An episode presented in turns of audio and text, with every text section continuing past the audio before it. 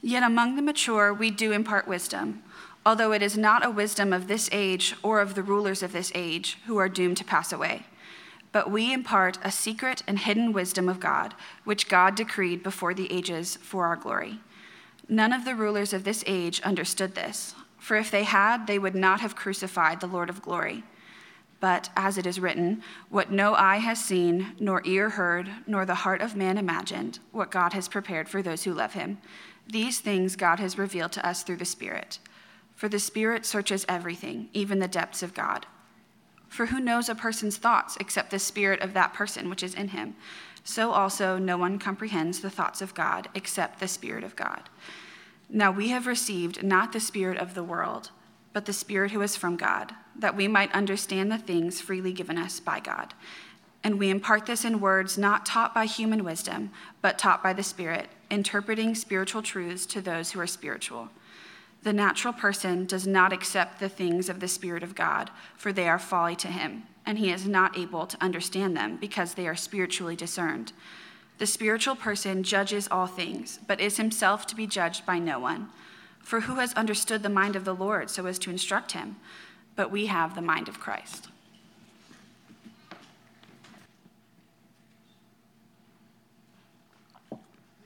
Well, in last week's passage from Paul's letter to the church at Corinth, we saw him addressing the disconnect that had developed between his ministry and the expectations and the values of this church that he had planted.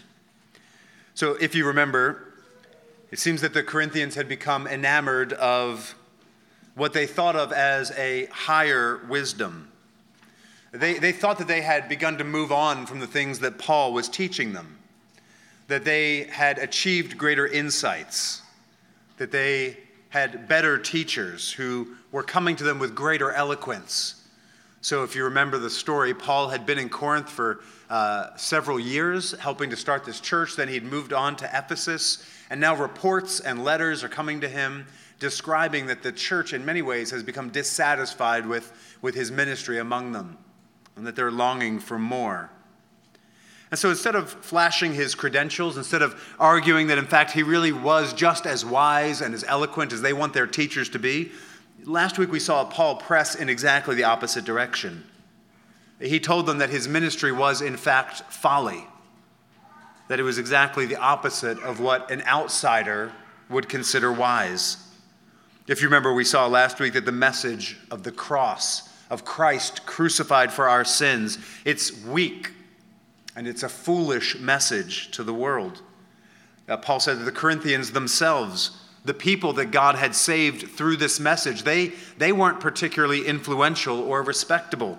Most of them were by, of, of no account by the world's standards. And, and even Paul himself, we saw last week, said that his ministry among them was characterized by, by fear and trembling and weakness. He was hardly the impressive and eloquent orator that would bring respect and prestige to the church. But surprisingly, we also saw last week that all of this was exactly as God intended it to be. That his plan was to save for himself a people through the sacrificial death of his son, and to do it in a way that confounded the pride and the self reliance that characterizes the world. God is intentionally saving insignificant people through a shocking message proclaimed by unlikely heralds.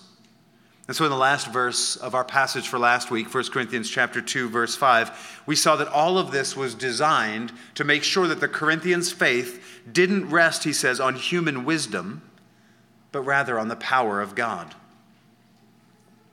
So all that's well and good, but there's one obvious question then that we're led to ask by everything that we considered last week, and that is why would anyone ever embrace or believe the message of the cross? Remember last week we saw in 1 Corinthians chapter 1 verse 21 Paul says this. He says for since in the wisdom of God the world did not know God through wisdom it pleased God through the folly of what we preach to save those who believe. But the question is why would anyone believe something that's foolish? Why would anyone embrace a foolish message preached by a weak person? How can someone overcome the prejudices and the blindness that naturally characterize us in order to ever come to faith in Christ? Well, that's exactly the question that's being answered for us in our passage for this morning. And so, as we think about the verses that Eleanor just read for us, let's, let's see two things. First, let's see what Paul tells us about the nature of his message. And then, second, let's see what Paul tells us about the power of his message. So, the nature of Paul's message and the power of Paul's message. So, first, what does Paul say about the nature uh, of his message? He's just spent a lot of time showing us the uselessness of wisdom and proclaiming God's salvation to be foolishness. But here in verse 6, he, he introduces it with that word yet, or your translation might say, however. Right? Paul is going to clear up a misconception here. He does not, in fact, reject all wisdom. There is a, a certain kind of wisdom that he embraces. Uh, he says there in verse 6 we do impart wisdom. Paul says, I, I do, in fact, have a message that is wise, but it's just not wise as you're going to expect. Now, we already know the content of this message of wisdom from last week's passage right? In, in chapter 1, verses 18 to 25, uh, we read that the cross of Christ is the wisdom of God. It is God's way of do, doing things. Foolish to the philosophers of the world, but, but wise in God's own counsel. So the cross is the content of this wisdom.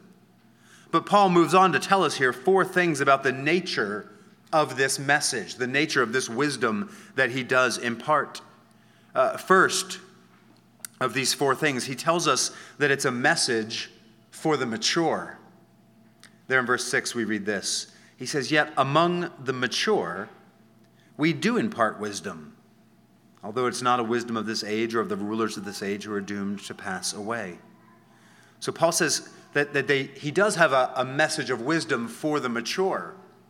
On the first read, it seems like Paul might be saying that his message is for super experienced Christians, really seasoned Christians, Christians who have gotten good at being Christians. But I think on further reflection, that can't be what he's saying. See, in this passage, Paul is not contrasting sort of new Christians with old Christians or baby Christians with mature Christians. In this passage, he's contrasting believers and unbelievers, followers of Christ with those who completely reject the message about him.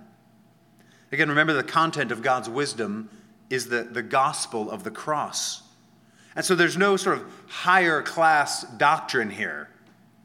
All there is is the message of the cross. That's something that all Christians have embraced. Uh, there is no such thing as a Christian who doesn't embrace this message of God's wisdom. And therefore, all Christians are included in that mature that Paul talks about there in verse 6, even if you've only very recently come to faith. Uh, the word translated there is mature. It, it comes from the, the Greek word uh, telos, uh, meaning um, end or goal or purpose. So the mature that Paul's talking about there in verse 6 are, those in whom God's purpose has been achieved. Uh, they're, they're those who uh, have, have realized God's intended goal for their lives. They've embraced this message of wisdom. It's a, a message of wisdom for the Christian. The second thing Paul tells us is that uh, this wisdom, this message, is a mystery. You see that there in verse 7. He says, We impart a secret and hidden wisdom of God, which God decreed before the ages for our glory. So, the wisdom of God, this message of the cross, Paul says is a secret. The, the Greek word Paul uses there is the word for mystery. Right? And that might sound kind of deep, like you need some sort of special clue to understand it, right? That Paul's saying that the, the message of the cross is some sort of puzzle or, or game that's really difficult to solve. But, but Paul uses this word for secret in quite a bit in his letters, and it, it's simply meant to refer to something that you wouldn't be able to figure out on your own using common sense. Right? This, this sense of a secret thing or a mystery is just something that you wouldn't know just by reason.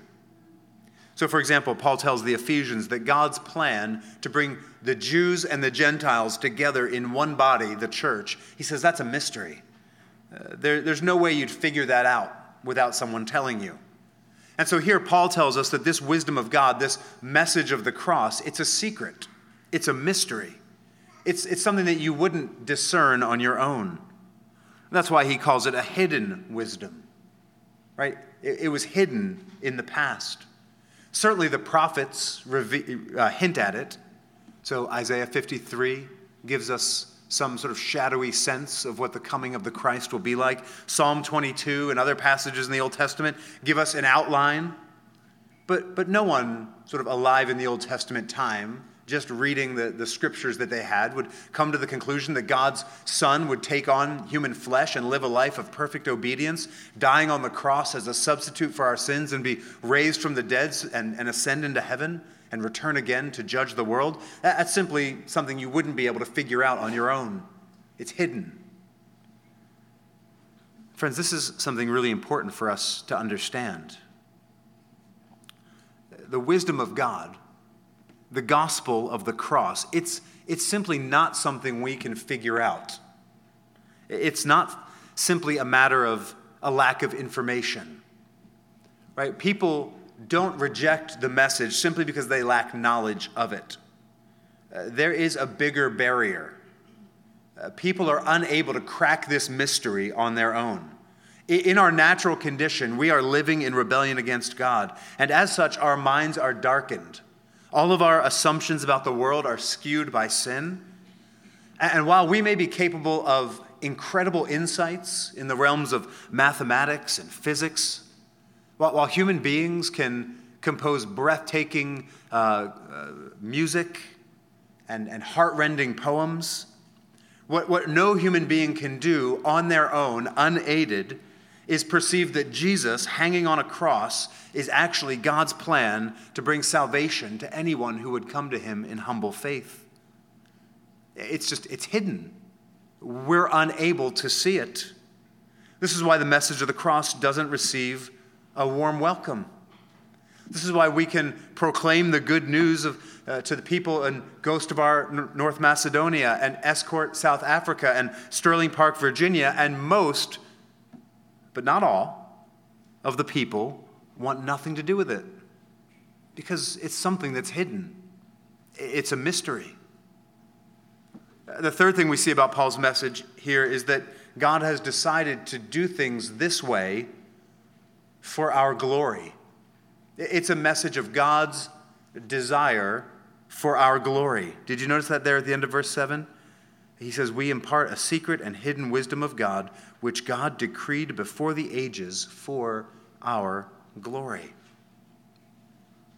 Now, that can't be right, right? If you've, if you've read the Bible and you've been to church, you know that it's not our glory, it's God's glory that matters, right? We, we think of glory as something reserved for God.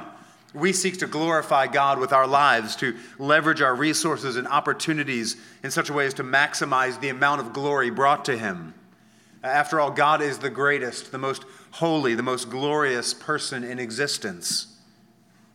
But here, Paul says that God destined, that word means to, to decide on, decree before the ages. He decreed that this secret wisdom would be the way that he saved the world for our glory. And here's what I think he's saying. See, human beings were created in the image of God to reflect his glory. Uh, we were created to be glorious. We were meant to be like the moon, reflecting the light of the sun. We were meant to be like a, a perfectly polished mirror that, that shows the image of God to the world. We were supposed to be glorious because our God is glorious and because we reflect something of his glory. Uh, because of our sinful rebellion against God, we've lost that privilege of reflecting his glory in the way that we were intended to. Now our lives are marred by sin and characterized by enmity towards God. Right, this is what Paul means in Romans 3:23 when he says all have sinned and fall short of the glory of God. Right, we're, we're just less than we were meant to be. I'm sure I don't even have to convince you that that's true. But God's plan, which Paul says he determined before time began, was to restore us to our place of glory through the cross of the Lord Jesus Christ. Jesus Christ himself is the Lord of glory. Do you see that there in verse 8? That's how Paul refers to him. He is the image of the invisible God.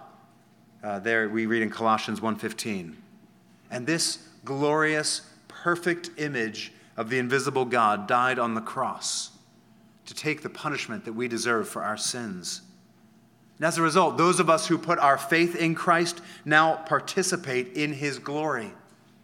Uh, our old, sort of marred images are being washed clean. Right? We're like a mirror that's sort of covered in filth and grime, but is now being polished until it shines and sparkles. We are increasingly reflecting the glorious character and goodness of our God. So in 2 Corinthians chapter 3, Paul writes to this same church. He says, And we all, with unveiled face, beholding the glory of the Lord, are being transformed into the same image from one degree of glory to another. For this comes from the Lord who is the Spirit. Friends, this is the Christian life, here and now. This is the life to which Paul is calling the disorderly and disobedient church in Corinth transformation uh, into ever increasing conformity to the glorious image of the Lord Jesus. This is our business as a church until Jesus returns to the earth and we are all finally and completely glorified.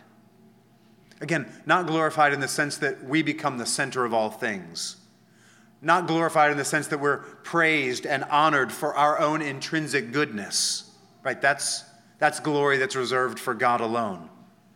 But rather, we become glorious because we will participate in God's glory we will live in the presence of his glory. We will be made completely holy so that we always reflect nothing but his glory. Oh, Christian, what an amazing truth we see hidden there at the end of verse 7. Before the ages, God decreed all of this that his son would take on flesh and die, that he would be raised from the dead, so that you and I could be restored to participation in his glory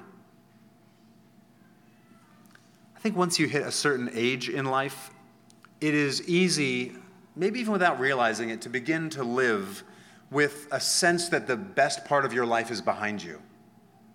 Right? Maybe you even experience regrets that you didn't use your youth or your strength, your independence. You didn't cherish time when your children were little, that you didn't, you didn't do everything you should have done with the time that you had. And so now it feels like all the good things, for the most part, are in the, the rearview mirror. But, Christian, that's not what God has planned for you. In Christ, you will spend eternity in glory. Glory that will make the, the best days of your life pale in comparison. You'll finally live free from guilt and temptation and sin, with no more weakness or shame, no more disappointing failure to live up to who you're supposed to be. Christian, God loves you so much that his plan from before time was to send his son to die so that you could know that glory for all eternity. The fourth thing Paul tells us about the nature of his message is that the rulers of the world can't comprehend it. You see that there in verse 8, where we read, None of the rulers of this age understood this. For if they had, they would not have crucified the Lord of glory. The rulers of this age are simply the, the, the, political and cultural and religious leaders who put Jesus to death. Men like Annas and Caiaphas and Pontius Pilate. Right? Paul's point here is similar to the one that he's making back in chapter 1. Uh, the, the powerful, the elite, they find the, the message of the cross foolish. You, you can tell that that's the case because Paul points out here they crucified the most glorious, wise, beautiful, godly human being who ever lived. You see, the best, the wisest, the most powerful, the ones that you think would be the first to welcome God's salvation, they were the tip of the spear when it came to rebelling against him. The elites of the day thought that Jesus was a commoner worth sacrificing for their own personal gain. And so Paul says here they, they murdered the Lord of glory. Paul sums it up there in verse 9 with a quote from the prophet Isaiah. Uh, the point here being that this great salvation that God has prepared is beyond our ability to understand it. Humanity can't see it or hear it or even begin to conceive it of it. So last week we saw that the content of God's wisdom is the message of the cross of Christ. In verses 6 to 9, Paul tells us these four things about the nature of that message, that wisdom, that it's revealed to Christians who, in this sense, are mature and complete because, because we understand what God has shown us. That it's a mystery, something that can't be known by human reason alone, that it's aimed at our ultimate and eternal glory, and that it's utterly incomprehensible to the rulers of the world and to all those who see things in a purely natural way. And so let's move on and see then the, the power of Paul's message. Because we really still haven't answered the question why is it that anyone ever actually believes all of this? Right? On its own, the message of the cross is only ever going to seem foolish and impotent and inert. But there is a power that comes with the message. There is a power that makes this message effective to our salvation. And this power, it turns out, is actually a person. It's a he, not an it. It's God the Holy Spirit. Uh, look there in verse 10. Uh, we read, These things God has revealed to us through the Spirit. For the Spirit searches everything, even the depths of God. So it is the work of God the Holy Spirit, the third person of the Trinity, that enables blinded, foolish, sin sick people like you and me to see the beauty and the power of the message of the cross and thereby become mature, be those in whom God's purpose has, has been worked out. Right, in this passage, we see the Holy Spirit uh, doing three things to that end. There in verses 10 to 11, we see that he reveals in verses 12 to 13, we see that he inspires. And in verses 14 to 16, we see that he enlightens. And so, what I'd like to do is just look at those three things with our remaining time. So, if you're a note taker, right, that's point two, the power of Paul's message, three subpoints. Not aware of any sub sub points, so I think you're good to go ahead and put those in stone in your outline. Three things that we see about the Holy Spirit's activity. There in verses 10 11, we see that the Spirit is active in revealing. So Paul says there in verse 10, these things, that is, according to verse 9, this, the unimaginable things that God has prepared for those who love him, these things, right, this glory that is to be ours through the sacrifice of Christ, these things, Paul says, are revealed to us by God, God the Father, through the activity of God the Holy Spirit. And again, this is really important for us to, to acknowledge and, and understand. Paul is saying here that this message of the cross is something that is revealed by God Himself. So, this is not Paul's best guess at how we can have eternal life. There, there were no focus groups that came up with this message, there were no conferences where the best and brightest came together to try to figure things out. Right? The gospel message of Christ crucified is not a conclusion that's ever arrived at through human experience or scientific inquiry. It's a message of salvation revealed by the Spirit of God. Now, you might ask, what qualifies the Holy Spirit to be an authority in these matters? Why would we listen to him rather than listen to some other expert? Well, there at the end of verse 10, Paul says this. He says, The Spirit searches everything, even the depths of God. So the Holy Spirit is uniquely positioned to, to know the depths, the otherwise inaccessible and hidden wisdom of God. And that is, of course, because he's the Spirit of God himself. So we read there in verse 11 For, for who knows a person's thoughts except the Spirit of that person which is in him?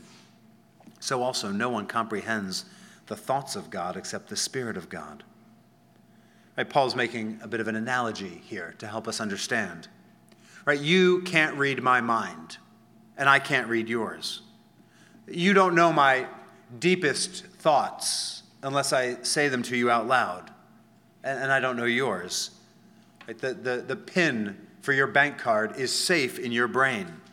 Right? Unless you tell someone, no one knows what it is. Your, your spirit, your innermost being, knows your thoughts, knows your secrets, but they remain hidden unless you choose to reveal them. In the same way, Paul says here at the end of verse 11 that God's thoughts cannot be known by anyone except his own spirit. And so the Holy Spirit, the Spirit of God, searches all things, even, Paul says, the deep things of God. Right? That term search doesn't mean that he's, he's going around looking and gathering information that he doesn't already have. Right? When it says that he searches, it means that he, he has a profound and penetrating knowledge all the way to the, to the end. Right? What Paul's saying here is something like the old saying, it takes one to know one. Right? It takes God to really know God. And so Paul's message, weak and foolish as it seemed to the Corinthians, was not, nothing less than the revelation of God by the Holy Spirit. The second thing we see the Spirit of God doing is inspiring. So he reveals and he inspires. Look there in verses 12 to 13.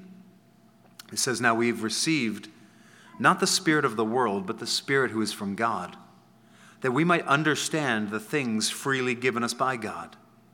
And we impart this in words, not taught by human wisdom, but taught by the Spirit, interpreting spiritual truths to those who are spiritual.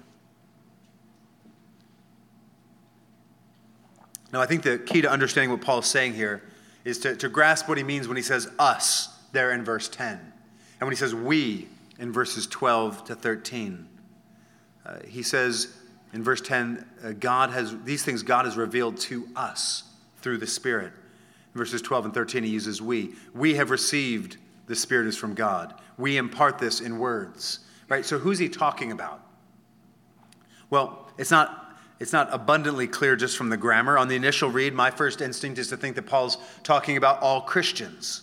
Right? We know from other parts of Scripture, even what we read earlier from Romans chapter 8, that, that all Christians are indwelt by the Holy Spirit, that the Spirit is at work in us, interceding for us, transforming us, leading us.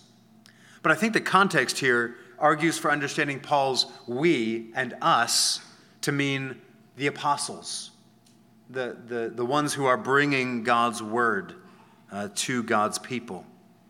Remember, we're, we're looking, Paul's talking specifically about this mysterious and foreordained salvation by God through the cross. And that's something that's not revealed to us directly through the Holy Spirit. So, certainly, the Holy Spirit makes us able to appreciate and understand that message. But think about it. How did you come to know that Jesus died on the cross for your sins? It was probably because someone told you, someone who, who read it in God's word, or someone who themselves had been told by someone who read it in God's word. So in Romans chapter 10, Paul writes to the church faith comes from hearing, and hearing through the word of Christ. So the, the way people become Christians is not necessarily or, or usually um, through the direct ministry of the Holy Spirit apart from the Word of God. We have access to the revelation of God's Spirit. We come into contact with the deep things of God, the message of the cross, through the Bible. Right, I think if you step back, the picture is this Paul's saying that the Spirit of God, not the Spirit of the world, Right? That's why this message is so far into the world around us. He says the Spirit of God has enabled Paul and the other apostles to understand the things that God has given us freely, as he says there in verse 12. And then he says in, in verse 13 that he and the other apostles impart or communicate these truths in words. He says, not words of human wisdom, but words taught them by God's Spirit. That's the content of Paul's teaching and it's come to us in the words that Paul and the other apostles wrote to the churches. So we have this revelation.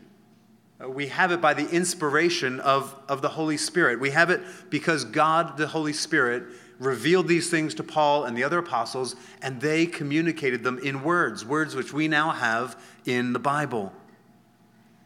So, friends, this is why we as Christians live our lives according to this book.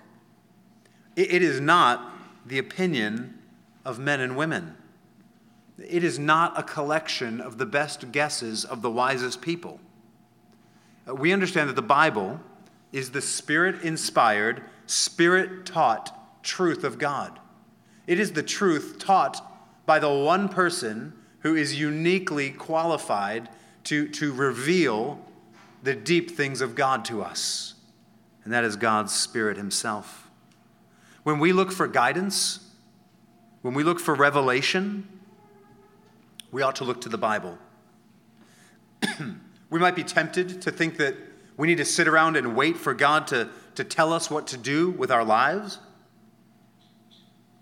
But Christian, He already has. Uh, we have access to everything that the Spirit of God thinks you and I need to know. I think the, the problem is that we neglect to read it. We neglect to understand it. We neglect to believe it. We neglect to obey it. And so it, it's rendered somewhat uh, useless in our lives. So, certainly, God the Holy Spirit is active in us directly. Anyone who's ever prayed for wisdom as a Christian has probably felt the Spirit's guidance. But that's certainly not the primary way we expect God to speak to us. And even when we do perceive the, the guidance of the Spirit directly, we always want to temper it with what God's Word says. I can't tell you how many times in the last 16 years as a pastor, someone has come up to me and said something that they're really convinced that God's Holy Spirit is saying to them, and it's exactly the opposite of what God's Holy Spirit has already said in the Bible. Right? And you can be like, I'm actually quite sure that that's not what the Holy Spirit's saying to you, uh, because He says the exact opposite right here. All right, so we want to take those impressions that we might have that may well be the, the direct guidance of the Spirit, and we want to always submit them to God's Word. This is why the Bible has to stand at the center of our church life together. It is only through the Spirit inspired Word of God that we know God, that we, we know what we're called to do and be and believe. This is why we spend so much of our time together, week after week, doing the very thing we're doing right now, trying to understand God's wisdom, trying to understand God's word. Right? This is the only way we can have sure access to God's wisdom. Friends, ultimately, you don't need my ideas. You don't need me standing up here each week sounding off on the things that grind my gears. You don't need my riff on current events or politics. What we need as a church, what your soul and my soul really needs, is for me or whoever's up here week in and week out to clearly explain and apply God's word to all the ways that we think and feel and do and believe. Because the Spirit of God has inspired these words for us. There at the end of verse 13, Paul says he's interpreting spiritual truths to those who are spiritual. That's a difficult statement to translate. If you're looking at the ESV, you probably have a footnote that offers a few different ways that that sort of statement can be uh, understood. It could be that Paul's saying we're interpreting spiritual truths in spiritual language. That's not particularly more helpful to me. Comparing spiritual things with spiritual. Okay, I know what that means, but I'm not sure how it exactly fits here. Uh, literally, what, what Paul says here is simply this Uh, his words in a sort of wooden translation are just that we explain spiritual things with spiritual things. I think what he's saying here is that part of the Spirit's work of inspiration is giving the authors of Scripture the perfect words that match up to deep spiritual realities. Right? There, there, there's an exact correspondence between Paul's spirit inspired words on the pages of our Bible and the deep things of God the, the revelation of Jesus Christ. I think that the larger point, however, the best way to translate that is this you can trust your Bible. You can know when you come to it to read it that the Spirit of God is speaking to you through these words. And the third and final thing we see the Spirit doing in this passage is enlightening. You see that there in verses 14 to 16 where we read this. The natural person does not accept the things of the Spirit of God, for they are folly to him, and he's not able to understand them because they are spiritually discerned. The spiritual person judges all things, but is himself to be judged by no one. For who has understood the mind of the Lord so as to instruct him? But we have the mind of Christ. So, as we said at the outset, the big question sort of looming over this passage is why people embrace the message of the cross and others don't. Some people embrace it, many do not. Here in verse 14, I think we finally get our answer.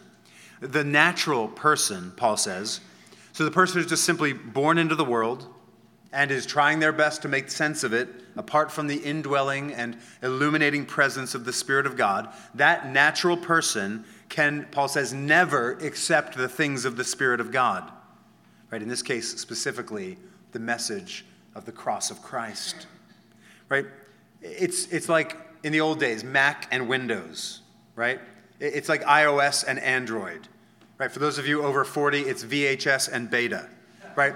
They're running on different operating systems. If you take the spirit inspired data of the gospel, this message of the cross, and you, you, you input it into a spirit less mind, if you, if you put it into the heart of a natural person, it's not going to compute. There's going to be an error. It's nonsense.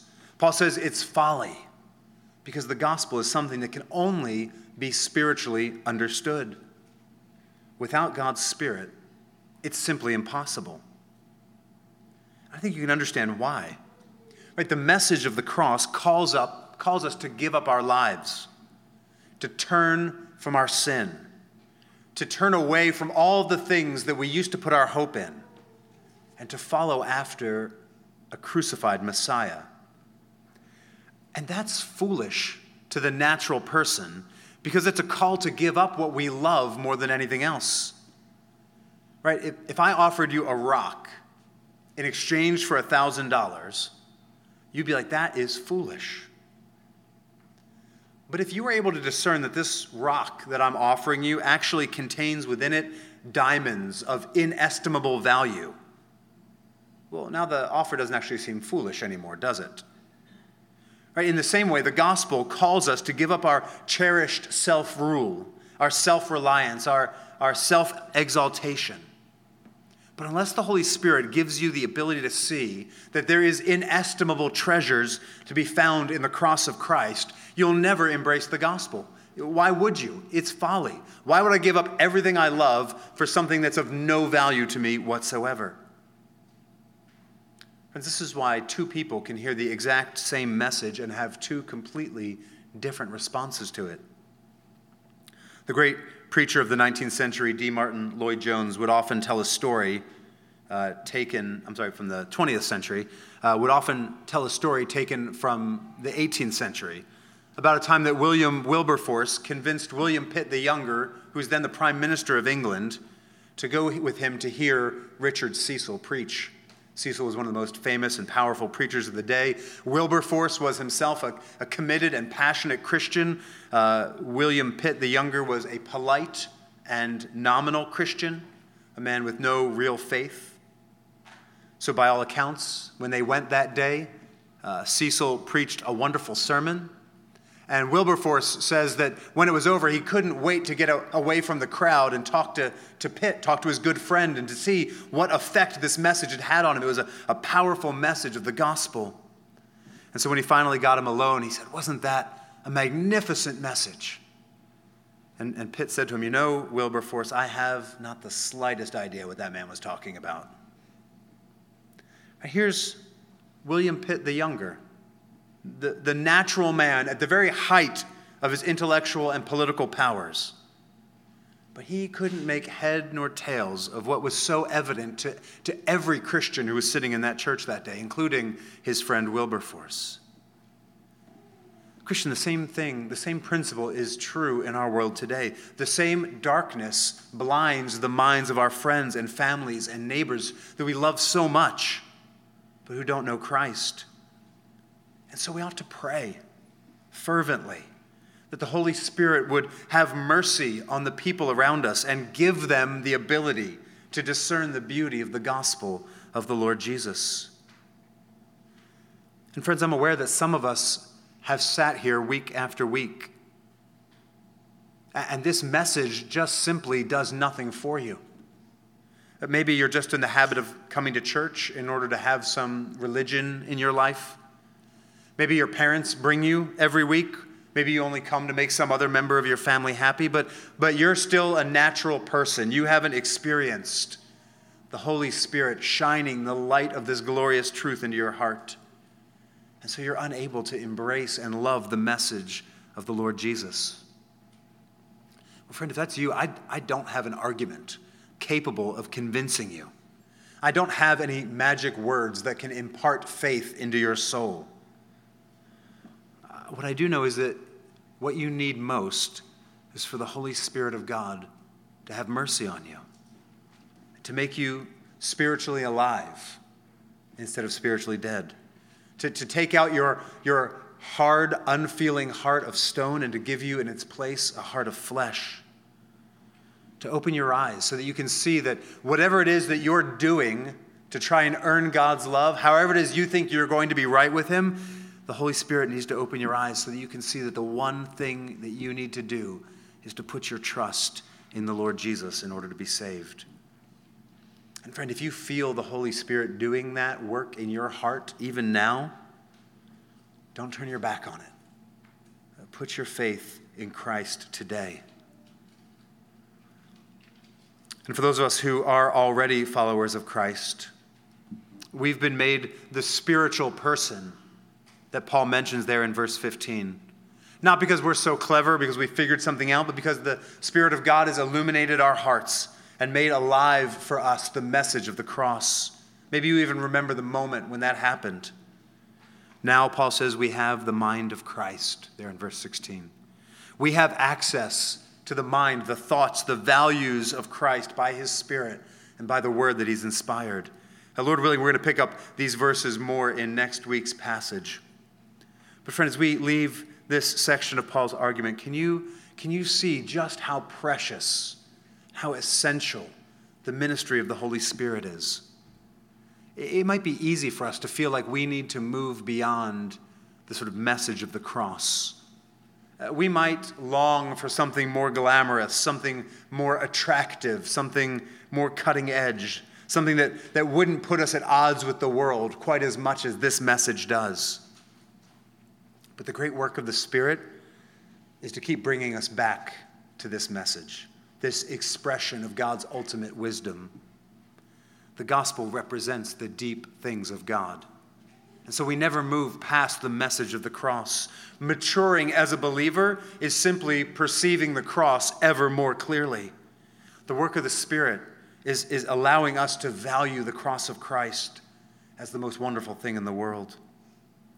And so, friends, one of the ways that the Spirit works in us each week is by bringing us to the Lord's table in faith.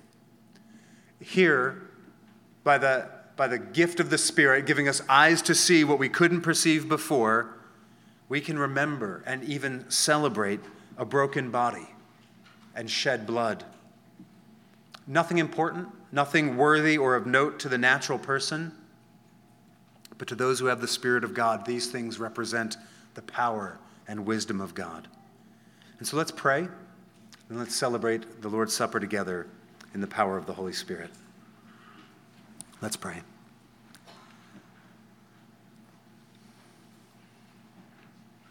Our gracious God, we delight in the love that you have shown to us in sending your Son, in, in declaring this salvation for us before the ages, so that we might experience your glory for all eternity. Holy Spirit, we, we rejoice in you, we worship you. We ask, Holy Spirit, that you would continue to do your good work. We plead with you, Spirit, that you would have mercy on those in our midst who are still uh, in, in their sort of natural state. We pray for those in our midst who, who don't have eyes to see the beauty of Christ, who, who aren't able to perceive the wisdom and the power of the cross. Holy Spirit, even now, would you help? Would you enlighten? Would you give faith? Would you help us as we come now to the Lord's table to come in faith, to come delighting in the Lord Jesus. And would you uh, transform us and conform us ever more and more to his image as we come? And we pray these things in Christ's name. Amen.